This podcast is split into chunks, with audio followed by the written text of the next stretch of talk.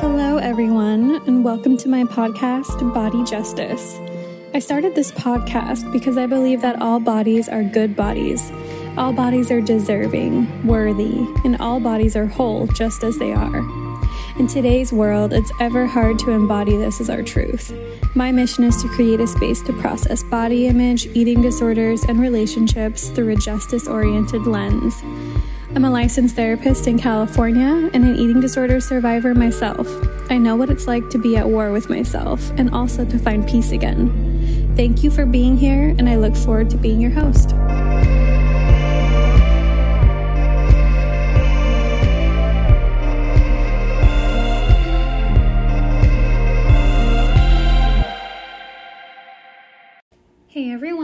Welcome back to Body Justice. We are on episode 45 of season 3.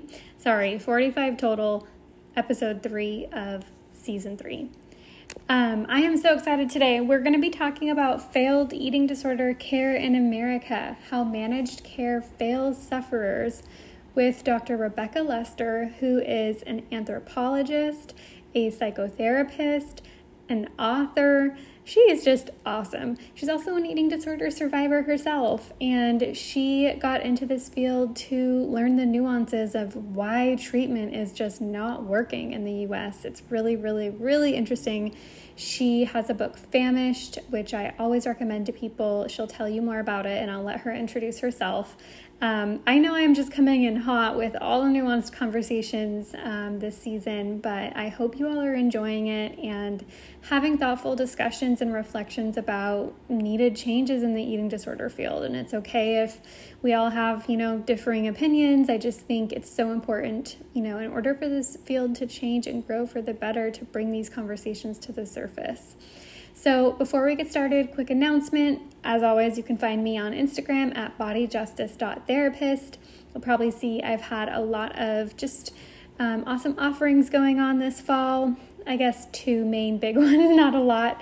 Um, we just had our wonderful abolitionist crisis response training, which was so fun. We have part two coming up probably going to be offering this um, multiple times a year with my co host, Dr. Jenny Wong Hall, which you all probably know if you follow me too.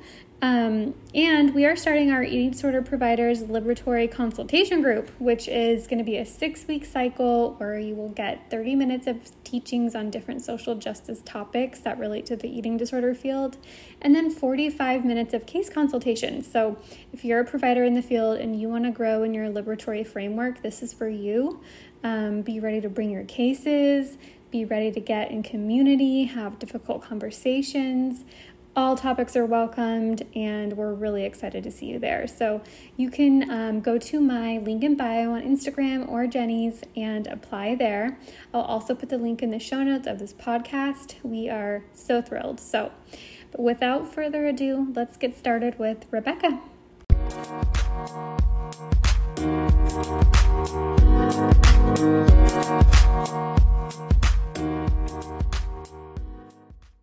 Rebecca, can you tell us a little bit about you and what you're passionate about? Sure. Well, I am a professor of anthropology, um, and I'm also a licensed clinical social worker with a private practice where I specialize in eating disorders, among other things. And I've been involved in eating disorder research and practice for the past 25 years or so. Um, so I'm definitely passionate about that. I'm passionate about helping people better understand what eating disorders really are and what they're not, and all the kind of received information that we have that it just misses the mark. So I'm really passionate about getting the word out um, about that and helping to right some of the injustices that have come from that. But I would say in general, I'm, I'm super passionate about anthropology. I'm a big anthropology nerd. Um, so anything that has to do with with culture and experience, um, and I'm really drives me because I think, you know, a lot of things that we think are kind of natural or just the way the world is, is, is not just the way the world is. And that means it's something that can change. So I'm really passionate about that. That's really cool. And you have such a unique lens being both a therapist and anthropologist, um, which, yeah, I really want to pick your brain about just like how that informed how you went about like studying eating disorders. Um, I think that was something really fascinating in your book about how you talked about how you started out as an anthropologist, right? And then kind of in true anthropological spirit, you got in the system to to really see what's going on. Um, can you tell us how you got interested in the field of eating disorders specifically? Sure. Well, it came out of personal experience. You know, I um, had a history of eating, have a history of eating disorders beginning at age 11. Mm-hmm. Um, and I was in treatment for anorexia when I was 11. Um, and then again when I was 18. Um, and then struggled really for many years after that, doing outpatient work and things like that. But um, even when I was 11, I remember thinking, you know, there's got to be some better way of doing this. There, there just has to be a better way. And I, you know, I'm a kid. I don't know what that is, but like something doesn't work with this approach. And so I'd been interested in it, you know, over the years from that perspective. And then as I got involved in anthropology, um, I started to get really curious about what the field of anthropology might be able to bring to the conversations that are going on about eating disorders and if that might open up some new ways of thinking about things. Wow. And at the time, were there any like anthropological studies going on with eating disorders? At the time that I started? Yeah. In anthropology, um, not at the time. There are some, a few other anthropologists who work on eating disorders now um, that have done some really great, cool stuff that we can talk about if we have time. Um, but at the time, no, there wasn't nothing. Wow. In fact, when I wanted to study it for my dissertation, my uh, the graduate advisor um, in my department said nobody cares about eating disorders except nurses. Why do you want to study that? So i was really pushed away from it as a dissertation topic mm-hmm. time, which is part of why i came back to it later. Why do you think that is? Why was is, do you think that has something to do with the stigma of eating disorders? I do and i think it's just you know plain ignorance um and which is pervasive uh, you know, ignorance about how big of a problem it is. I think there's a misperception that it's, you know, just a small portion of the population that deals with it, or just a, you know, upper class white young women who deal with it. There's all these misperceptions that lead people to dismiss it as the serious problem that it really is. Mm-hmm. So, with that kind of dual background, being a therapist, I mean, actually, triple background of being a survivor, therapist, anthropologist, how has that shaped your view of eating disorders? Yeah, it's it's radically shaped it. In fact, when I when I first started to write the book, um, I was trying to write it as a straight anthropology book, um, and realized that was impossible for me to do without also talking about my personal history to some extent, um, because it is so relevant to how I view them. Um, and I think so. Each of those kind of positions um, is like a different kind of a different level of inquiry so like as a as a survivor you know everybody's story is different but i do have a sense of what it's like to have an eating disorder mm-hmm. and to mm-hmm. go through treatment and some of the the the feelings and the experiences and the the confusion and the you know fear and all the stuff that goes into that and how hard it is. I almost added an adjective. How really, really hard it is to do that. So being a survivor helped me, I think, have insight into what I was seeing in the clinic from a slightly different perspective than if I had not had that experience. Um, as an anthropologist, that gives me tools and methods for thinking about culture and thinking about bigger, you know, the bigger context of things and how that shapes the way that people are behaving um, and interacting with each other, how a clinic functions as a microculture. So that gave me that tool. Um, and then as a as a therapist, I was able to get, like you said, kind of inside the system mm-hmm. to try to understand, you know, where's the disconnect? What is happening here? And what are the pressures on therapists as well as on clients that are causing this massive mess that we have? That's our eating disorder treatment situation. Yes, that's what I loved about your book is it really took like this macro level perspective that I think so many of us that are, you know, doing this work working with clients one-on-one it can be easy to forget about how these bigger systems are are playing into what's happening both for providers and the clients like you said absolutely and so much of what i saw that i talk about in the book is how those broader issues get kind of morphed into part of what people are attributing to the client. Mm-hmm. They're, put on like, well, she's being difficult or he's being difficult or, you know, they're resisting or whatever the case may be when it's really these much bigger structural issues that are driving a lot of what's happening. Yeah. So, what are those big structural issues that are driving, you know, the failed care of eating disorders in the US? Yeah, there are a number of them. I would say the biggest one is that healthcare in the United States is a for profit business. Mm-hmm. And that has all sorts of consequences. If you are running a for profit business, then you want to bring in more money than you pay out. Right. And you want to find ways of paying out less money to bring in, you know, you want more profits. And they, there are shareholders and people who have a stake in these companies making money. Um, and so that leads eating disorders are complex conditions. They're definitely complex. They are expensive to treat because you need a multidisciplinary treatment team and you know sometimes you need medical care sometimes you need um, mental health care. Often you need both of those things together. So yes they're complicated and they take a long time and, and they're expensive. So from a managed care perspective the fewer eating disorders they treat for the shorter amount of time the better Mm-hmm. So that is the biggest factor is that that all trickles down into the clinical situation and the relationships that, that clinicians are able to form with, with clients and vice versa, and just how it plays out on the everyday level when you're in an atmosphere that artificially restricts their access to resources. Mm-hmm. It makes people act in ways that are not ideal which is so parallel to the eating disorder itself, which absolutely is so much to do with restriction and getting the bare minimum.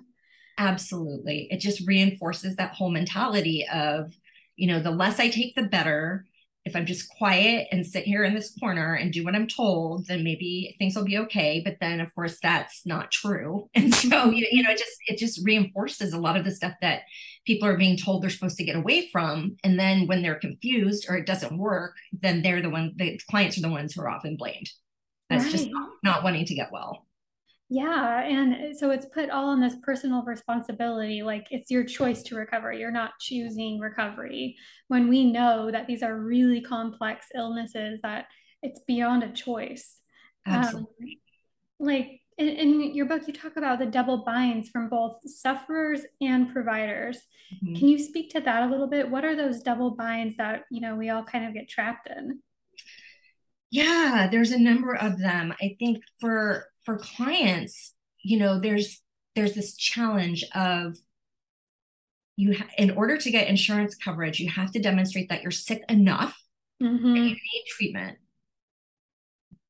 but you can't be, you know, in scare quotes, too sick or so sick that you're not complying with what the doctor's telling you to do, or they'll take the treatment away. Mm-hmm. It's like this, this very, very fine line that clients are expected to walk to demonstrate that you have a need and that you can benefit from the care when as we've said the care itself is really screwy in a lot of ways so you know that puts clients in this pretty impossible position because the reason people are going to treatment is that they are struggling and they need help yeah and you know that to put that kind of responsibility on the client to like fit this very narrow uh, picture of what's acceptable is just ridiculous. And we don't do that for other conditions. So mm.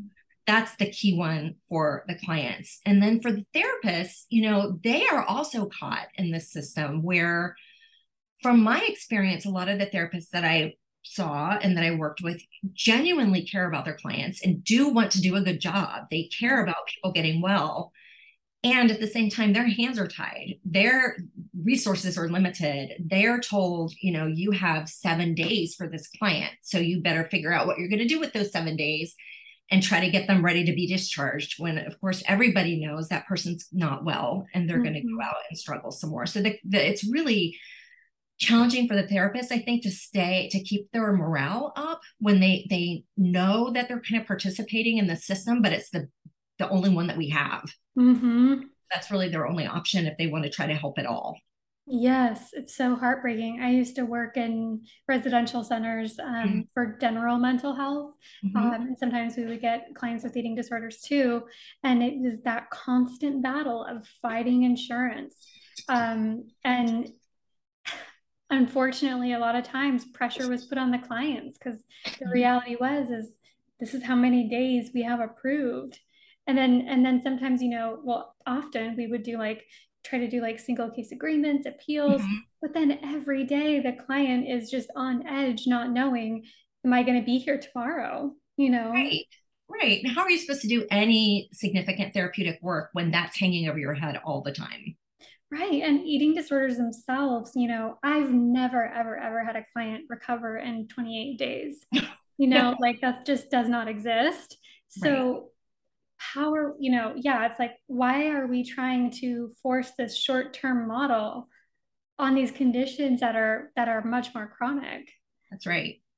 There's yeah. so many layers to them so many layers and i mean i think so much of it is driven by by the profit thing but also by the way we think about illness in our mm-hmm. in our country it's all kind of bound up together right that the that we divide things into medical and you know mental health or behavioral health and those are two different things that often have two different pots of money in your insurance plan and you know we we just have this this difficulty in understanding complexity. Mm-hmm.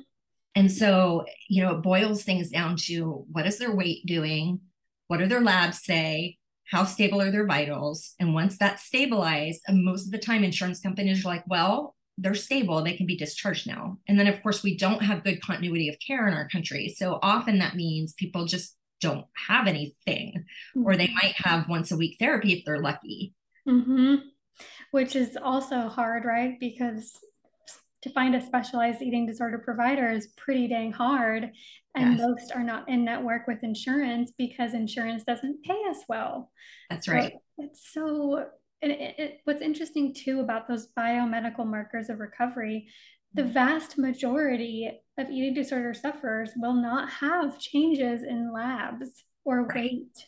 Right. And so something really needs to change about how we define, you know, what is an eating disorder.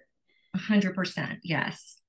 Gosh. Yes. Because sometimes, you know, people, I saw plenty of times where people would be in the clinic and they're following their meal plan, they're doing everything they're supposed to do, and they are not gaining two pounds a week which mm-hmm. is what mm-hmm. insurance companies generally like to see two to three pounds a week. And it, it isn't happening for a variety of reasons because metabolism is, you know, all sorts of stuff can be why, mm-hmm. um, but it doesn't really matter. Yeah.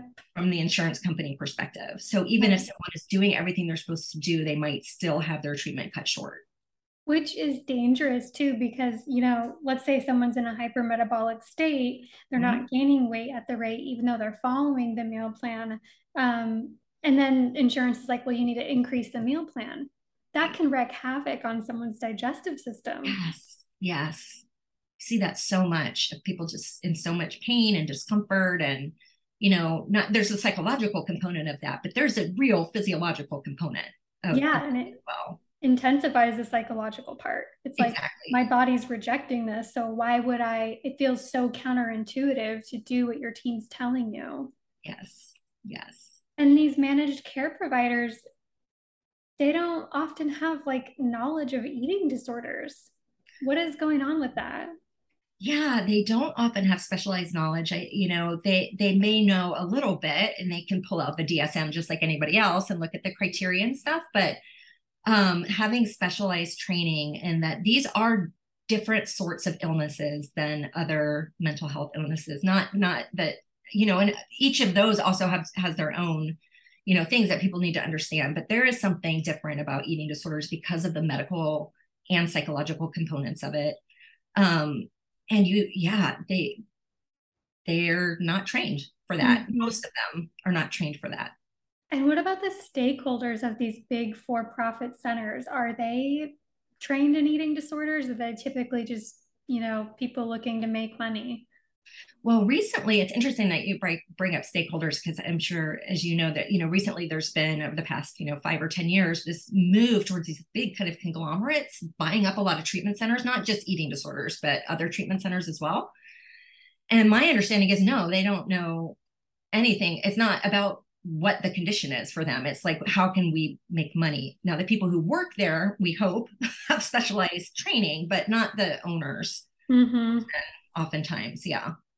Even the therapists um, in you know higher levels of care, usually they are, and this is not to bash unlicensed clinicians at all, but typically they are new clinicians. That's that true. Gaining experience, and I'm sure that so many of them have the best hearts and are wonderful. And like this is a serious condition that does require such specialized training and experience. So it makes you wonder too, like, you know, well, I mean, it has so much to do with the setting. Once you become licensed, you're not going to stay in that system that's already burned you out and right. um, you're not growing. You're not feeling like you're in line with your values in terms of treating eating disorders. It's so complicated. It is. And I think part of the reason so many people in training end up in kind of the eating disorder setting is that, as you say, a lot of people don't want to work with eating disorders for a mm-hmm. variety of reasons. There's all this stigma and bias and all that. And the people who have been burnt out already on the system. So there's this vacuum. And so, of course, trainees, that's a place you can go. But oftentimes it yeah it turns them off doing that work mm-hmm. after they get licensed. Especially in the system. I wonder if the system was different if that would yeah. if that would change. Yeah. Um, but yeah it's like these double binds that providers and patients are in just kind of has everyone walking on eggshells. It does. It does. It's, it's a very tense you know on top of the fact that you've got people who are struggling and trying to stay alive mm-hmm. all this other layer of tension and anxiety going on yeah. Absolutely. Um, you talk about too, like the good patient prototype that treatment centers create. Can you tell us about that and just how that negatively impacts one's recovery? Sure. So, you know, part of that comes from the managed care kind of framework um, about what a good patient is in general, in terms of being somebody who's got a definable set of symptoms that um, is willing to follow doctor's orders, does what they're supposed to do, gets well in the defined amount of time, and leaves and has a happy life. Like that's the ideal, right? Mm-hmm. And then in the eating disorder setting, that can, you know, be compounded by not only they're supposed to do what they're supposed to do, but they should not push back, they should not complain, they should you know any of those things that that somebody might say hey wait a second this is not working for me or you know this is not fair that this happened gets folded into like well that's your eating disorder talking mm-hmm. and just dismissed so there's not really a way for clients to effectively push back against what's happening without it being pathologized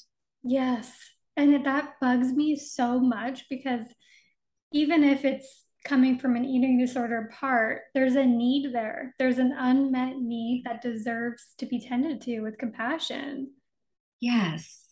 Yes. And, you know, we can't, I think it's unfair and illogical to tell people that you're here to start to develop your sense of yourself and your sense of agency when we then turn around and punish that yes. in our daily practice.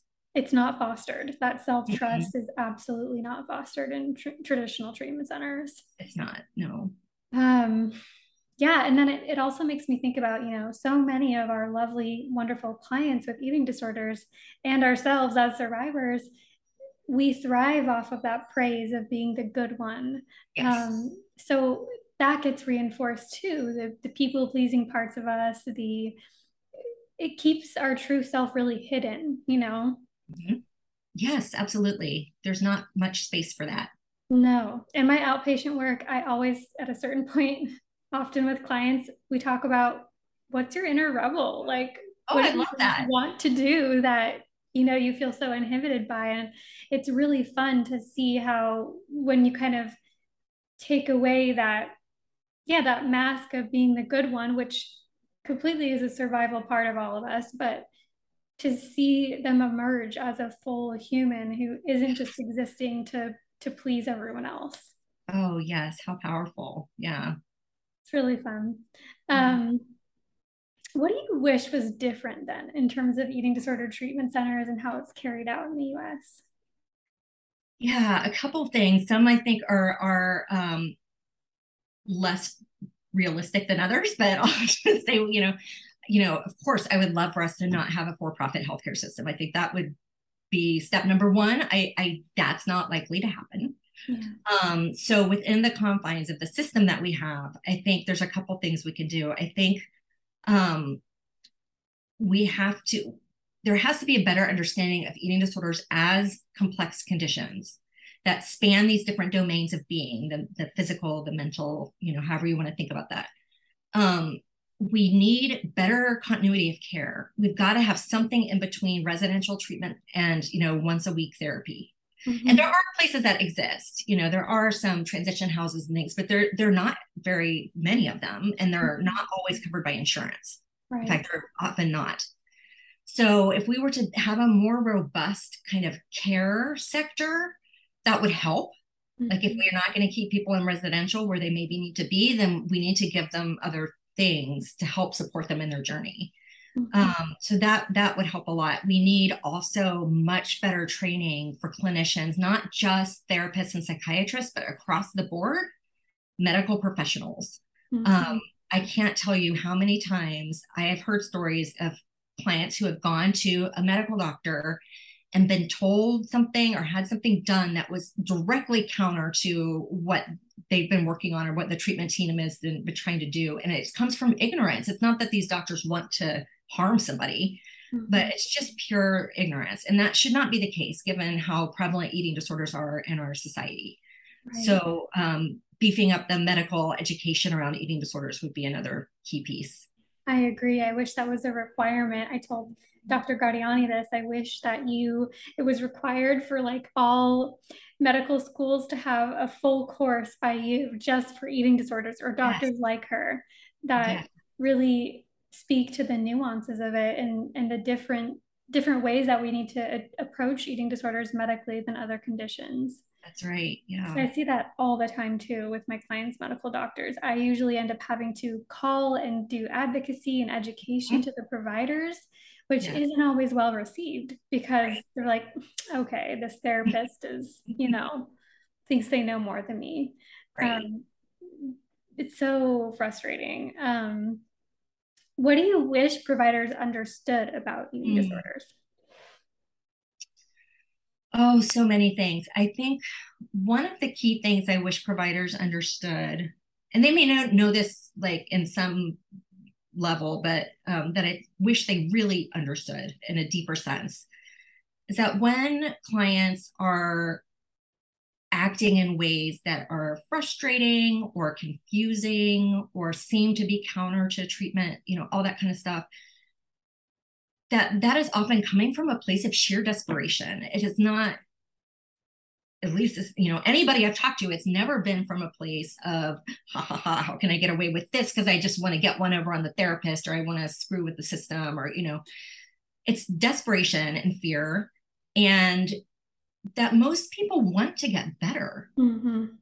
they want to get better they just don't know how to do it and they're not being afforded the frameworks that are going to help them get there mm-hmm. just, it's just kind of punitive well like stop doing that thing it's like well you know I, I wish that that providers understood and could help clients understand that the needs that they're expressing through their eating disorder are 100% legitimate there is mm-hmm. absolutely mm-hmm. nothing wrong with wanting to be seen wanting to be you know responded to as a full person to have a voice to have agency these are good things they are manifested through something that is harming them mm-hmm.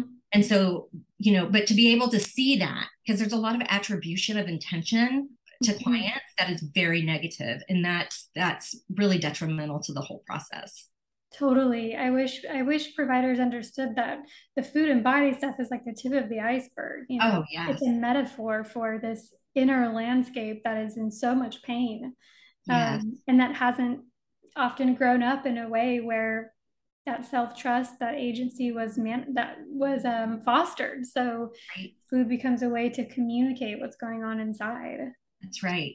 That's right. And people get so focused, partly because of the managed care focus on weight and all that kind of stuff. It stays focused on that level a lot, the food and the mm-hmm. body and the weight stuff.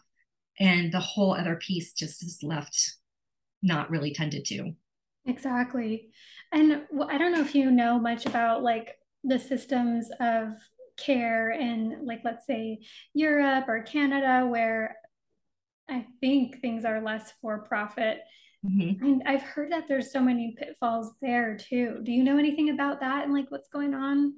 Not much. No, I would like to learn more because I've heard that as well. That it sounds like, in theory, oh, well, they have socialized medicine or, or not, you know, different kind of healthcare system, so it must be better. But then I hear, well, not necessarily. Mm-hmm. So that would be really fascinating and important, I think, to understand why yeah. it's not, or in what ways it's not better, what ways it is better, and kind of what's contributing to it still not really working so well. Yes. So I'm going to need you to write a whole nother book on that. okay. um, just kidding, but it would be really interesting to know. I I hear that like at least in the UK, the treatment that is prescribed is pretty much strictly CBT. Yeah. So I wonder if if that has a lot to do with it too, just like not having long term mm. options for treatment, treatments that are going to get to the root, not just the symptoms. That's right.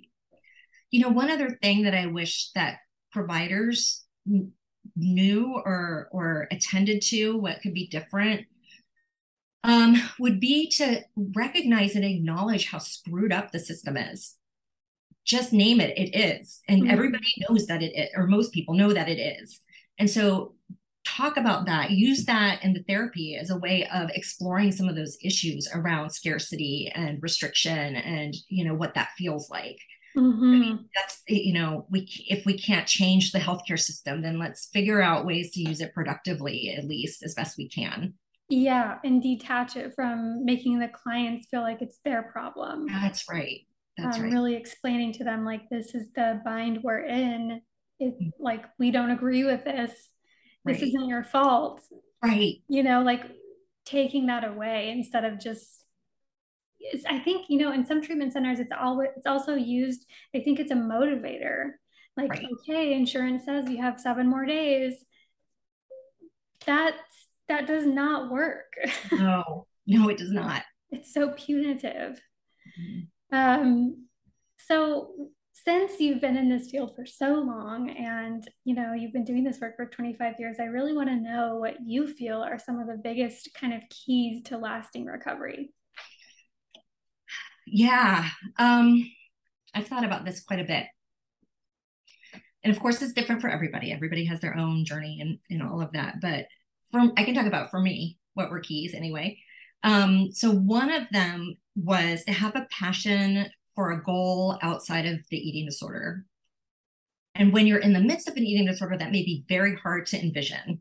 Mm-hmm. Um, but trying to discover what that is i think is really important to to anchor have something to anchor you outside of the eating disorder and for me it was anthropology because like i said mm-hmm. i'm a big nerd about it so for me that was a passion for my of mine i had um, a client who her passion was to go to medical school and even all throughout her eating disorder that was her focus and that really helped her to get through her recovery. It was a long process. It was very difficult for her. She is now in medical school. So, you mm-hmm. know, that I think was very helpful for her. So, finding something outside of the eating disorder. Um, I think talking to people who have kind of come out the other side can be mm-hmm. really helpful and say, you know, to be able to see like it is possible to lead a full life and have a you know decently healthy relationship to food and your body and you know that's possible even coming from a place of being really um, ill and struggling so mm-hmm. that that helped me um, and like i said before i think learning to honor those that the needs at the heart of the eating disorder are are valid mm-hmm. and i think that gets invalidated so much you know in the language that often percolates around control like they just want to have control or they just need a, one attention or whatever you know that kind of language just is so pejorative and it dismisses what these core needs really are that are absolutely valid. And so helping to kind of recognize that while at the same time recognizing like the eating disorder is not not working. Mm-hmm. get those needs met in any kind of sustainable way. Right.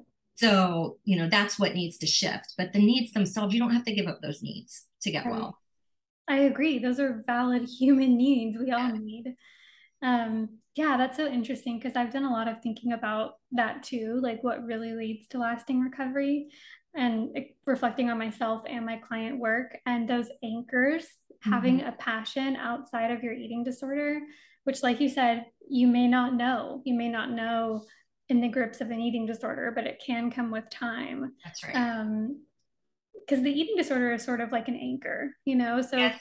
finding other things, even if it's starting small, like I remember I like volunteered to work with pets and like mm-hmm. dogs mm-hmm. and horses. Like I've always loved that. And then that branched out to like me discovering, oh, I actually really want to be a therapist. Yeah. Um, and whatever it is, it could be so many different things. And then also, I think having safe, secure relationships um, yes. Is so key. Having a sense of secure attachment that you feel like you are you are seen, you are held, you're yes. good enough. Yes. And and just having that foundation of safety, I really think is so important than any therapy modality. Right. Right. Oh, yes. Yes. 100%. And that can start from your relationship with your therapist or a yes. clinician of some sort.